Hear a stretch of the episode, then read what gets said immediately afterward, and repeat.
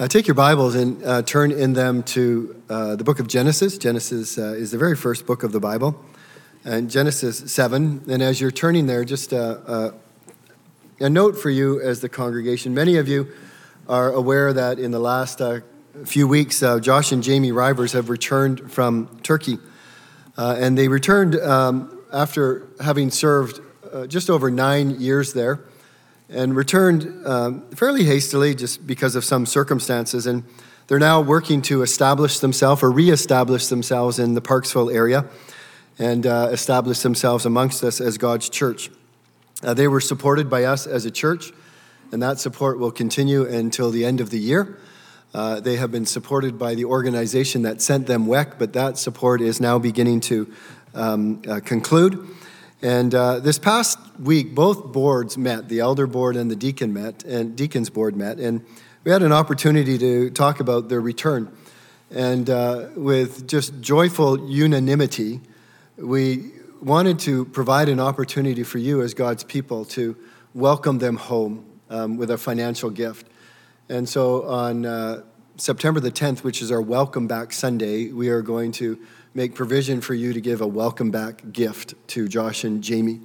Uh, it's an unreceivable gift, but it's simply a, a, way for us as God's people to thank them for their service. I was reading Epaphras, and uh, what Paul says about Epaphras, uh, I believe, is true of Josh and Jamie. They are our dear fellow servants who were faithful ministers of Christ on our behalf.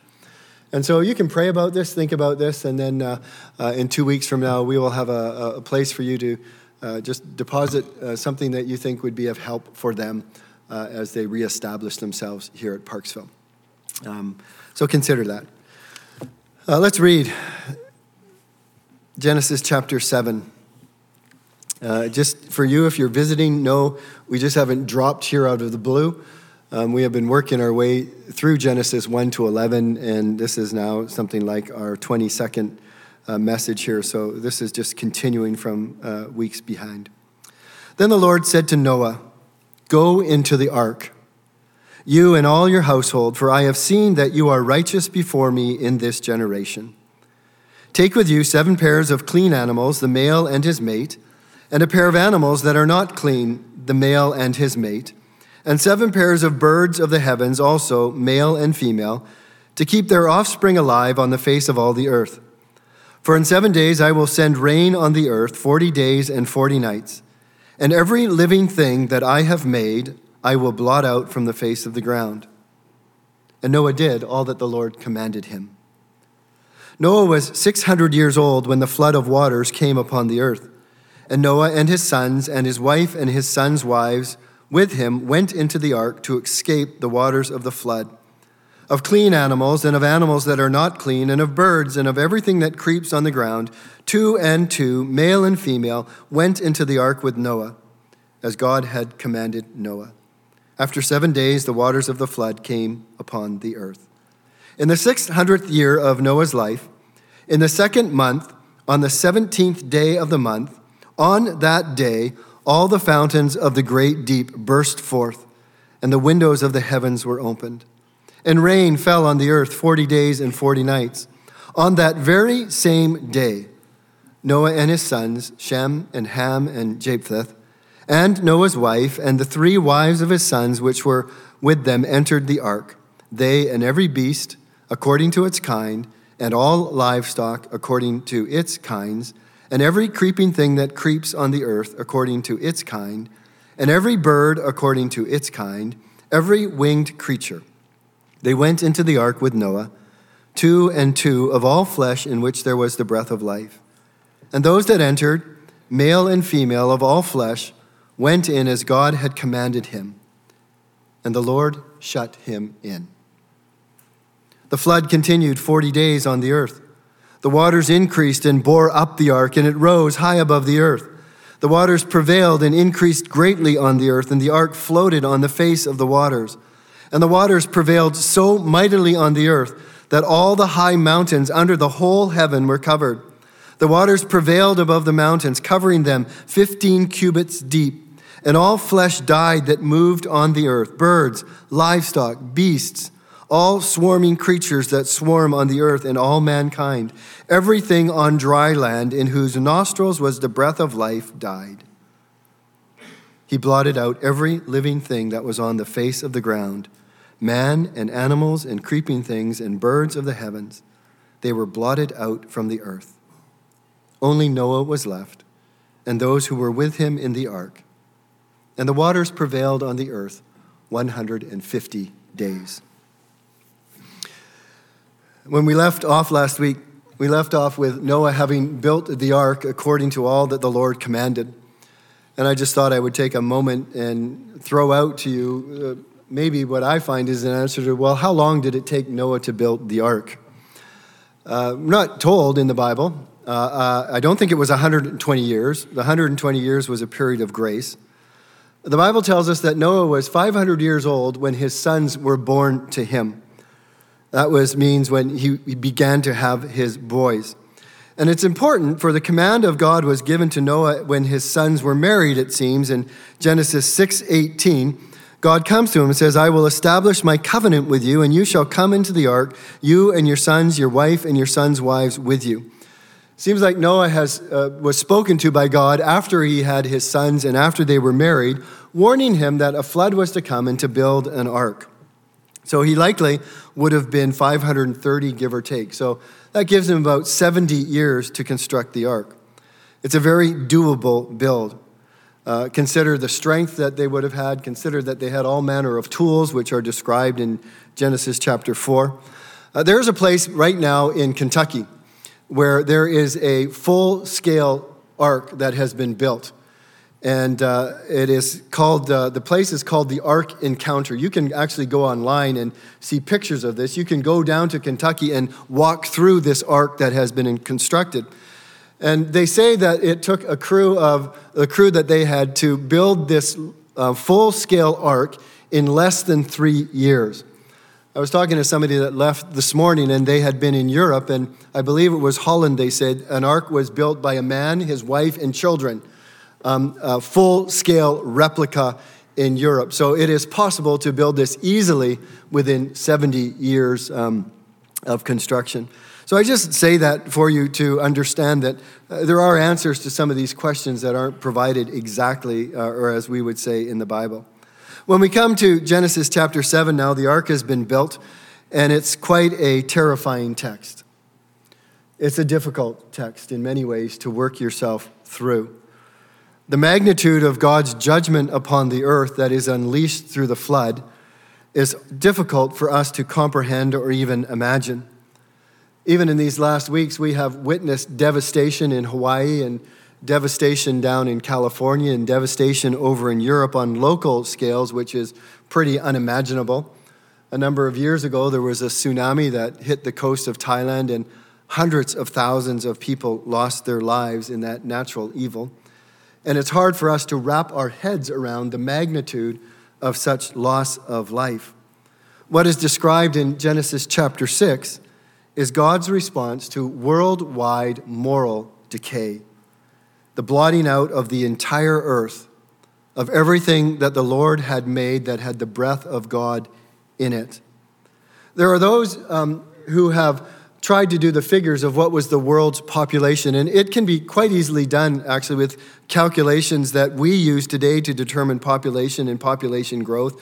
There are numbers that you can use, and they have done this for the first uh, 1600 years from Adam to Noah. And there are estimates everywhere from um, hundreds of millions to, to close to 7 billion people, the amount of people that are on the earth today. This was a heavily populated body of land by the time Noah's flood came. You only need to think about the people of Israel when they came to Egypt. There were 70 of them that came, Israel's family.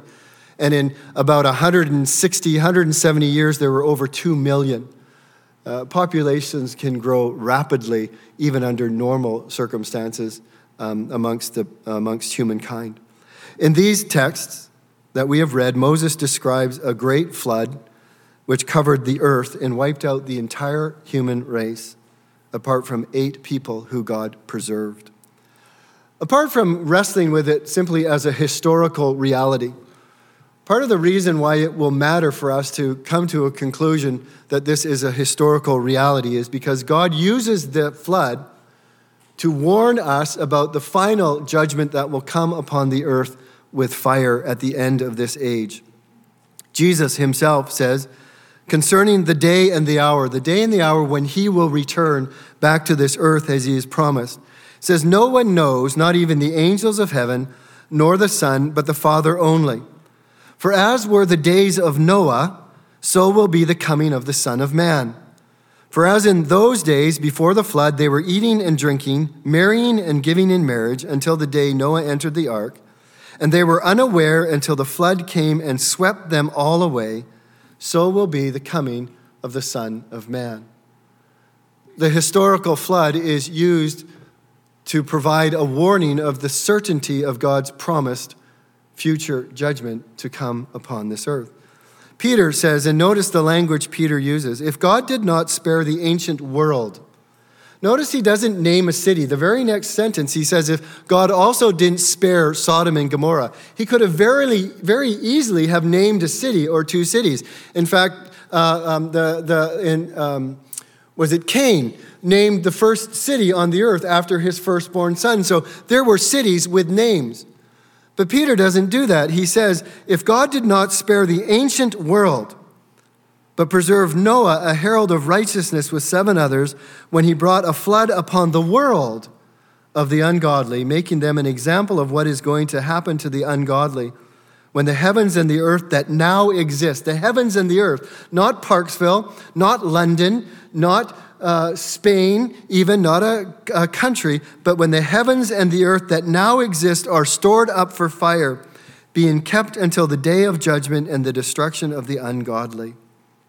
Loved ones, the catastrophic event that is described in Genesis chapter 7 is an event that not only happened in history amongst real humankind, but it serves to drive home for us the reality that we need to take seriously the promised judgment of God that is going to fall upon this world and the heavens at the end of this age.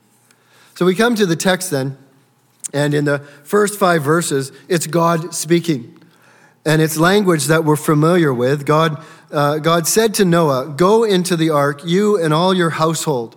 This is a command, it's in the imperative. It's not an option for Noah and his family. Noah had to obey God.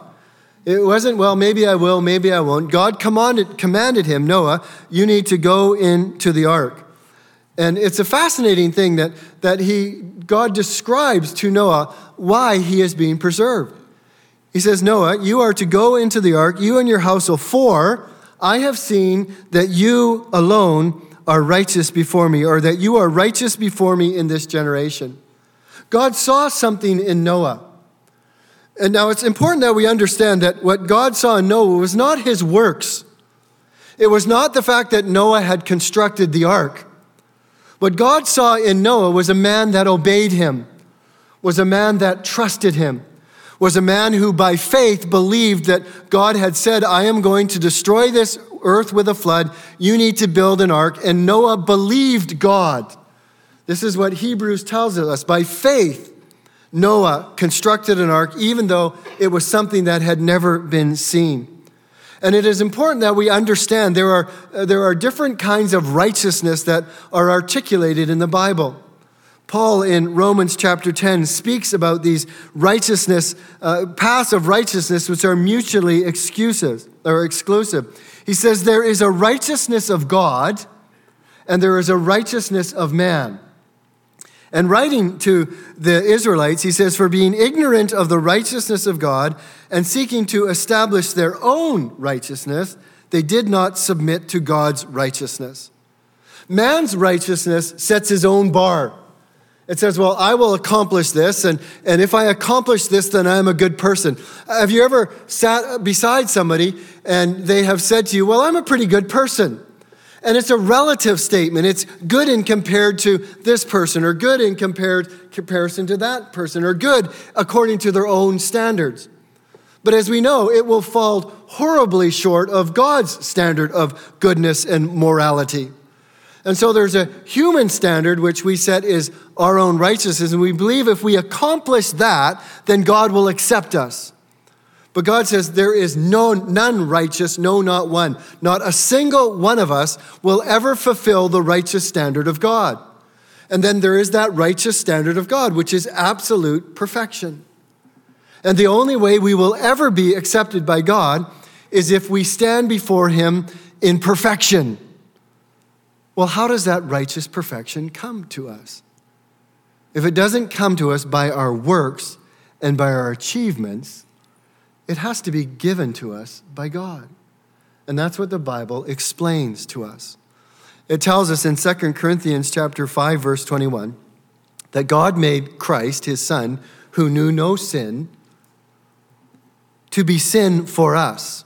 What does that mean? That means that God took all of our our attempts at righteousness, all of our failings, all of our sinfulness, and he lifted it off of us and he put it on his son, Jesus Christ.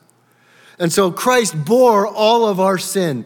Christ bore all of our failed attempts at achieving the righteousness of God. Christ bore all of our guilt. Christ bore all of our shame. And he bore it to the cross, where on the cross, God punished him for our unrighteousness and for our failure at the standard of God's righteousness.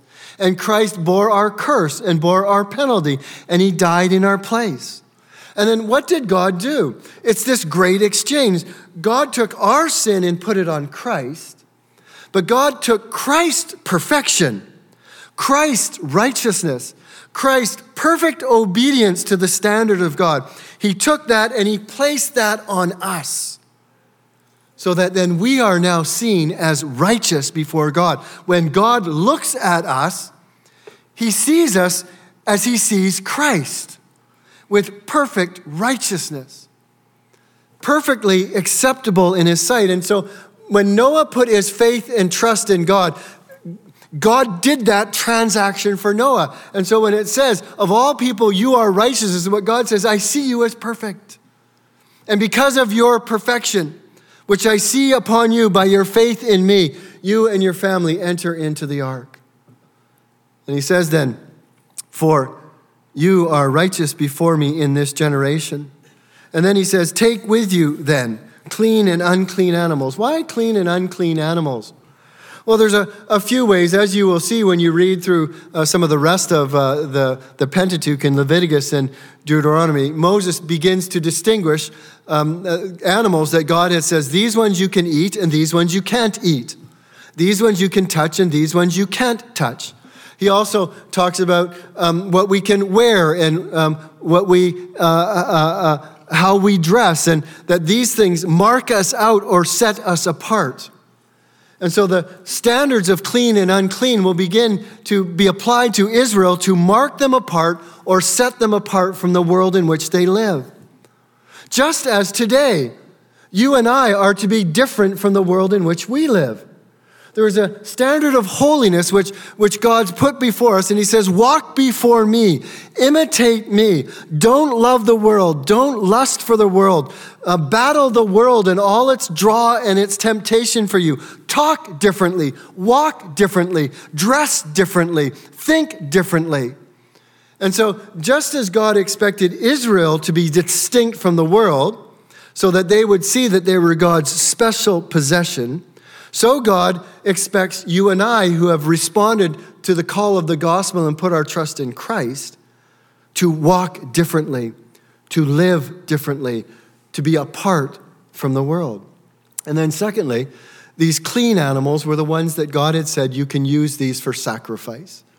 And we know when Noah got off the ark, one of the first things that he did was he built an altar and he sacrificed to the Lord. So God was already preparing the means through which there would be a distinction for the people, the means through which there would be a sacrifice, and thirdly, that there would be a means through which the earth would be repopulated with animal life. Why? Again, for, God says, in seven days, I'm going to send rain on the earth. Is a week's notice. This is uh, the final sort of word of grace from God not only to Noah, but anyone who would talk to Noah. Noah, um, what are you doing? Why is that thing built there? Well, because God has said he's going to flood the earth. Oh, really, Noah? And when's that going to happen? In seven days. It was the last window of grace and mercy. It was the final opportunity to make provisions for uh, all that would be needed to go onto the ark and for the animals that God would bring onto the ark. It's seven days that Noah was given to understand that this flood was sure and certain to come. We too live in the certain reality that the coming of Christ is near. There is marks and evidence throughout the New Testament which describe things that we are to look for that mark the nearness of the coming of the Lord.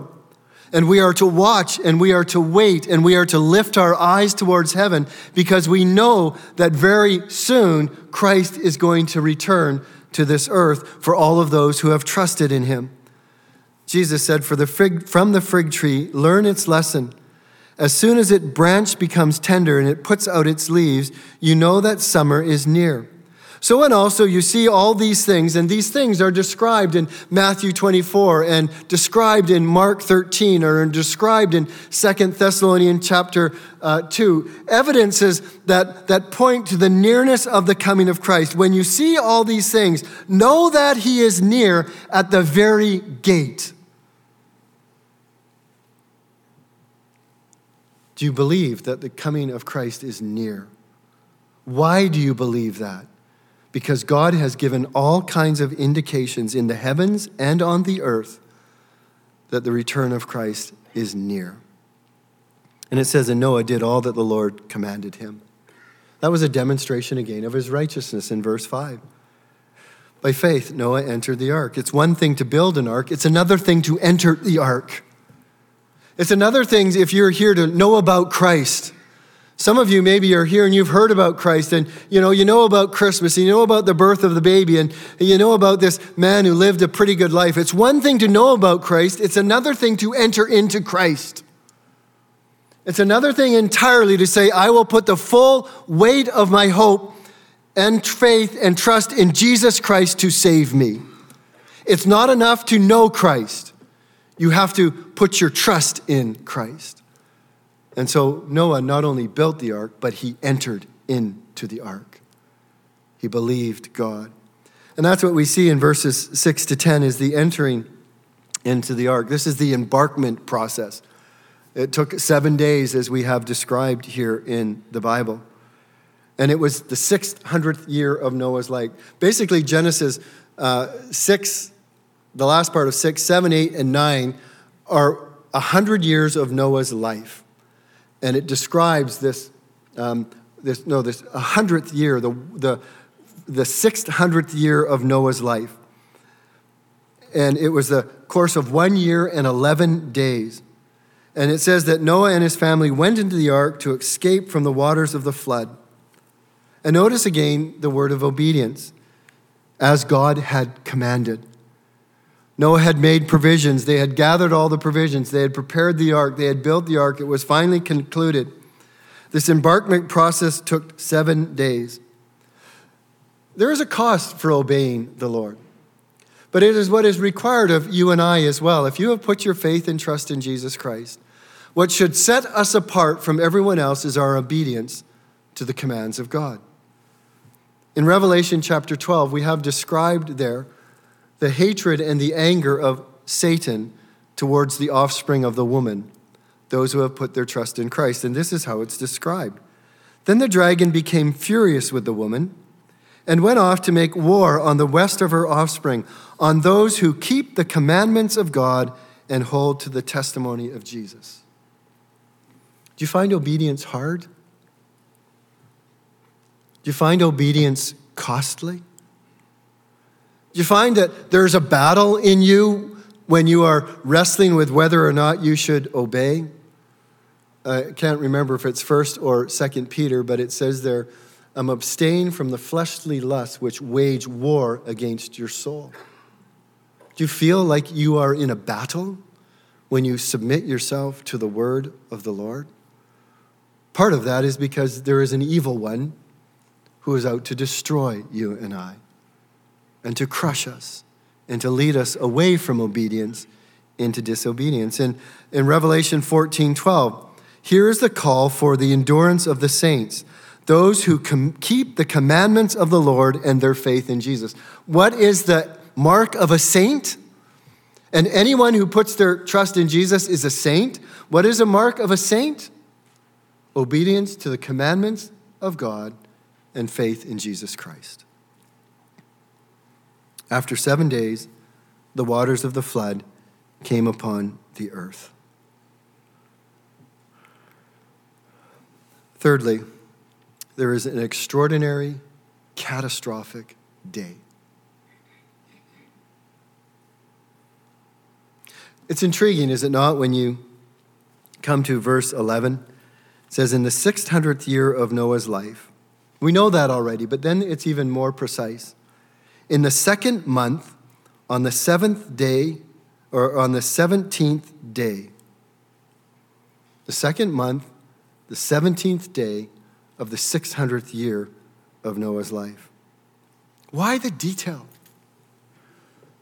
Details like this are usually only reserved to kings in the Bible, just to mark the, an accomplishment or an event that happens in the day. One of the issues or reasons is to drive home the point that this is a historical reality.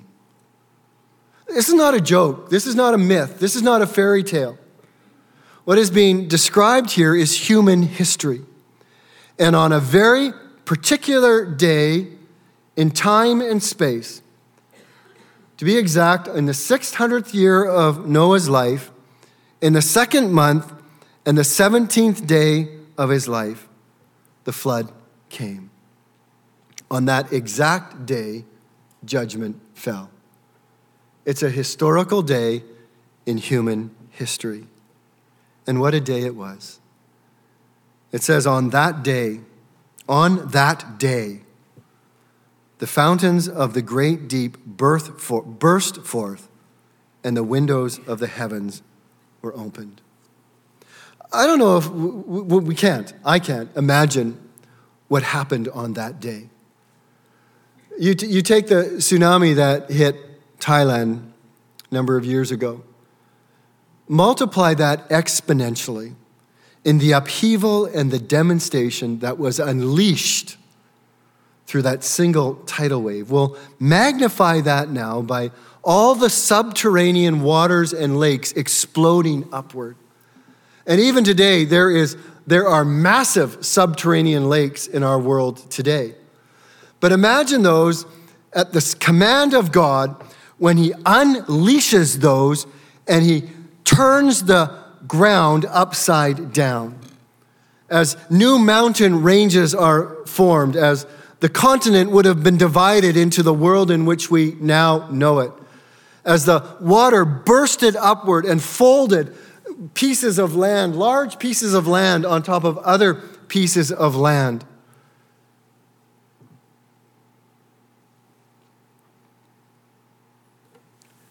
The destruction would have been staggering. This is nothing less than uncreation. Remember, you go back to Genesis 1, verse 2, and how is the earth described? It says, And waters covered the face of the deep. And what's one of the very first things that God did when He started to create? He separated the waters below and the waters above. And He created dry land and He put boundaries to how far the water could go. Here, God is undoing creation. And he's turning it back into that primordial chaos. And it says, and the heavens above poured down, they were opened. It's like the monsoon seasons that we hear about and the hurricanes that we hear about at various points in the world were unleashed all at once massive monsoons, massive hurricanes, as the sky let go of all the water that the clouds contained. You think of the amount of water, the tons of water that right now are floating all around this earth in the clouds above us? All of that unleashed on that day. Think of California right now. In just a single day, they had the equivalent of two years of rain. Now, that's not a ton in California necessarily, but two years of rain in a single day. That's a stunning amount of water. And you see the devastation and the damage created by simply that as new land courses are marked, as the whole geography is changed, as landslides happen. Think about the devastation that occurred in the world God had made when He removed all the boundaries, all the barriers, and returned the earth to what it was before He separated the waters from the dry land. And it says, And rain fell upon the earth for 40 days and 40 nights. For 40 days and 40 nights, the earth convulsed, the earth heaved, the earth was drenched. Says, On that very same day, the same day that the flood began, Noah was sent into the ark. So there was a day, you know, and this amazes me, you know, that the world woke up on that day and all was as it could be. And on that day, all the preparations were made, and Noah went in with his family and all the animals finally into the ark. And at some point in that day, God unleashed judgment on the earth. How did Noah get all the animals to come to the ark? We've all thought about that. You've all seen sort of pictorial demonstrations of that. I think the same way that God brought all the animals to Adam to name. It says in Genesis chapter 1, God brought the animals to Adam, two by two. Here comes the zoo. I just made that up. and uh, Adam starts to name them. So, in the same way, God who made the animals, God who commands the animals, God who sends whales to swallow men, God who sends ravens to feed men, God who puts donkeys in the path of wayward prophets and they speak. God who knows when a bird falls from the side, that God draw all the animals to Noah. And Noah just ushered them into the ark that he had prepared. And then verse 16. And those that entered, male and female of all flesh, went in as God, Elohim, commanded. God, the all powerful one, God, the self existed one, and the Lord, Yahweh, shut him in. Do you understand that? Noah didn't have a big latch and a few latches, and you know, it's like an airplane, and you, you pull the door shut, the stewardess pulls the door shut. God shut him in. I don't know if it was a thud. You know, I don't know if God picked up that huge one entrance into the ark and just kind of flipped it shut. Doesn't tell us. It just says God shut him in. Proverbs says, The name of the Lord is a strong tower. The righteous run to it and are safe. Loved ones, Peter is clear. He says, The day of the Lord will come not only Peter, but Paul. Paul says, For you yourselves are fully aware that the day of the Lord will come like a thief. As, I said earlier, it's not an entirely unforeseen event, for we ought not to be quickly shaken in mind or alarmed, either by a spirit or a spoken word, or a letter seeming to be from us to the effect that the day of the Lord has come. And then Paul tells us what must occur before the day of the Lord happens. Luke describes the day of the Lord this way The sun shall be turned to darkness and the moon to blood before the day of the Lord comes, that great and magnificent day. The question is will you be shut into Christ on that day? There's no other way to be preserved in the coming judgment of God than that God shut you into his Son. It's not your work, it's the work of God. It's the work of God that shuts us into Christ and preserves us from his coming judgment. When you trust Christ, you are sealed, so to speak, by the Holy Spirit. It says, In him you also, when you heard the word of truth, the gospel of your salvation, and believed in him, you were sealed with the promised Holy Spirit. That's the same thing as saying you were shut in. And then it says, As you walk in the world, do not grieve the Holy Spirit of God, by whom you were sealed for the day of redemption. the day when God preserves us from the coming fire that will fall on the earth. My sheep hear my voice, Jesus says, and I know them, and they follow me, and I give them eternal life, and they will never perish, and no one will snatch them out of my hand. My Father, who has given them to me, is greater than all, and no one will be able to snatch them out of my Father's hand. Paul wrote, Who shall separate us from the love of Christ? Shall tribulation or distress, or persecution, or famine, or nakedness, or danger, or sword? As it is written, For your sake we are being killed all day long. We are regarded as sheep to be slaughtered. No, in all these things, we are more than conquerors through him who loved us. For I am sure that neither death nor life, nor angels, nor rulers, nor things present, nor things to come, nor the powers, nor height, nor depth, nor anything else in all creation will be able to separate us from the love of God in Christ Jesus. Loved ones, don't try and ride out the coming fire in a vessel of your own choosing. Don't try and dig some pit in your backyard and put some storage container there and thinking, I'll ride out God's judgment at the end of this age. Your only safety is to be in Christ. And when you're in Christ, God will shut you in and He will seal you, and you will be protected and preserved from the sure and certain judgment that is coming. And then the judgment is described in verses 17 to 24. These are, these are really hard verses to think about and even to read. The scale is almost impossible for us to comprehend. The language is clear, though. The phrase on the earth is used again and again and again and again. Not on the city, not on this local place, but on the earth. The, verse 19 all the high mountains under the whole heavens that's pretty universal. That's pretty substantial. We're covered. The amount of water is mentioned again and again. Waters increased. Waters increased greatly. Waters prevailed. Waters prevailed above the mountains. The waters prevailed on the earth 150 days. That word prevailed is a word that's used often to describe warriors in warfare, and it has to do with the strength and the vitality of the successful warriors who conquer the enemy. Here it's saying that the, the waters of God were successful in covering and conquering the earth. And then in verses 21 to 23, you have the devastation described. All flesh died that moved on the earth, all swarming creatures that swarm on the earth, all mankind. This is an undoing of the fifth and the sixth days of creation. This is massive what God is doing here. Everything on the dry land in whose nostrils was the breath of life died. He blotted everything out that was on the face of the ground man and animals and creeping things and the birds of the heavens. Only Noah was left and those who were with him on the ark.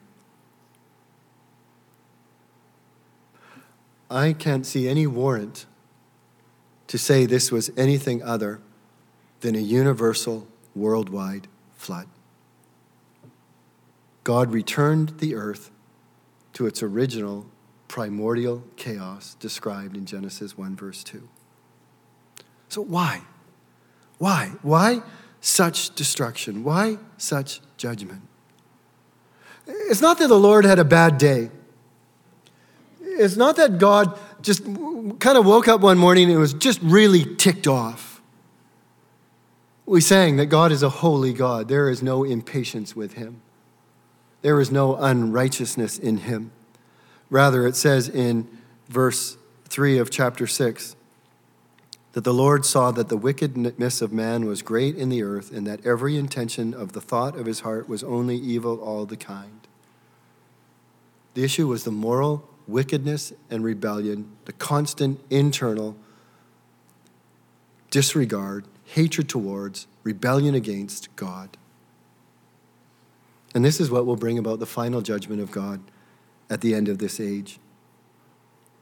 Thessalonians describes those that these as those who would not believe the truth but had pleasure in unrighteousness, those who refused to love the truth and be, be saved.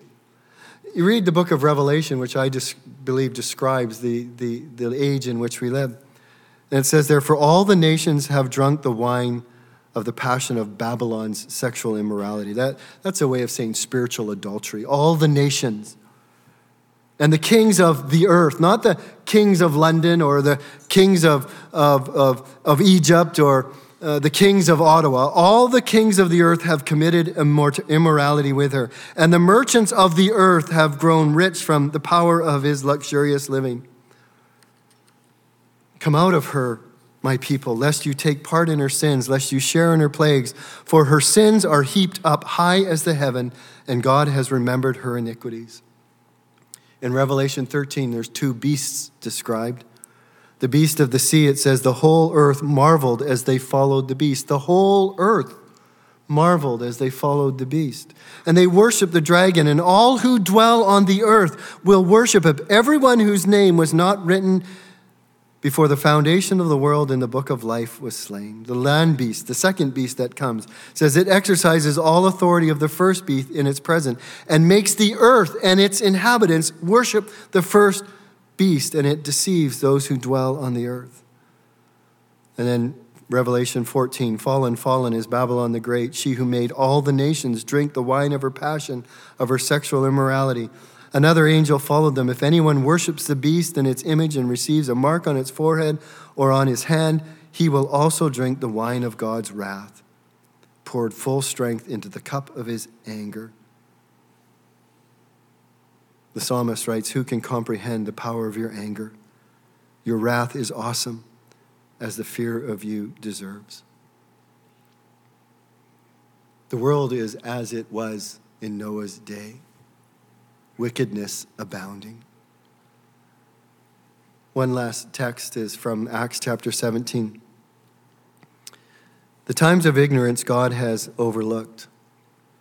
This is a way of, one way of saying God has been patient. God has been merciful. God has been gracious.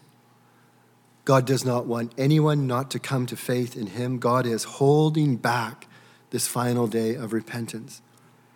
But it says, The times of ignorance God overlooked, but now He commands all people to repent. Why? Because He has fixed a day. It's not a random day. It's not, well, this one's, He has fixed a day on which he will judge the world in righteousness. If you're here this morning and you don't know Christ, today is the day to trust in him. Today is the day to turn to Jesus and say, Save me. For there is salvation in no other name under heaven but in Jesus Christ. Today is the day to leave here having been shut in by God into Christ Jesus. Today is the day to leave here with the full assurance that you will be preserved from the sure and certain coming of judgment of God that is going to fall on this heavens and the earth. He commands you to repent. It's not an option. It's not a, well, I'll think about this. Well, you know, there might be another option. Well, I might be able to save myself. No, God is giving you a moment today to obey him and turn to Jesus Christ and say, Save me. I can't save myself. It's only those who are in Christ, who have trusted in him and received his righteousness, who will be preserved through judgment. Loved ones, God is to be heard, God is to be obeyed, God is to be believed, God is to be trusted and God is to be feared. The psalmist gives us his perspective on judgment. Let the heavens be glad, and let the earth rejoice. Let the sea roar and all that fills it. Let the field exult and everything in it. Then shall all the trees of the forest sing for joy before the Lord, for he comes, for he comes to judge the earth. He will judge the world in righteousness and the peoples in his faithfulness joy because God will judge the earth in righteousness. Father, we thank you for your word today. Again, I'm not sure that this is what we woke up this morning thinking that we would hear when we came to be with the people of God. But it's something that is sure and certain. This is a promise that we know will be fulfilled that there is a day and an hour, there is a fixed day in which you will judge the earth in Jesus Christ. Father, thank you for this period of grace that you have extended to us to hear the gospel. This period of grace that you have given to us that we might leave off our own attempts at salvation, that we might leave off our ignorance, and we would look to Jesus Christ and say, Save me. And in that act, be shut in by God into Christ, sealed forever and ever, brought safely to the new heavens and the new earth to be prepared. Help us, I pray, in Christ's name, to believe this. Amen.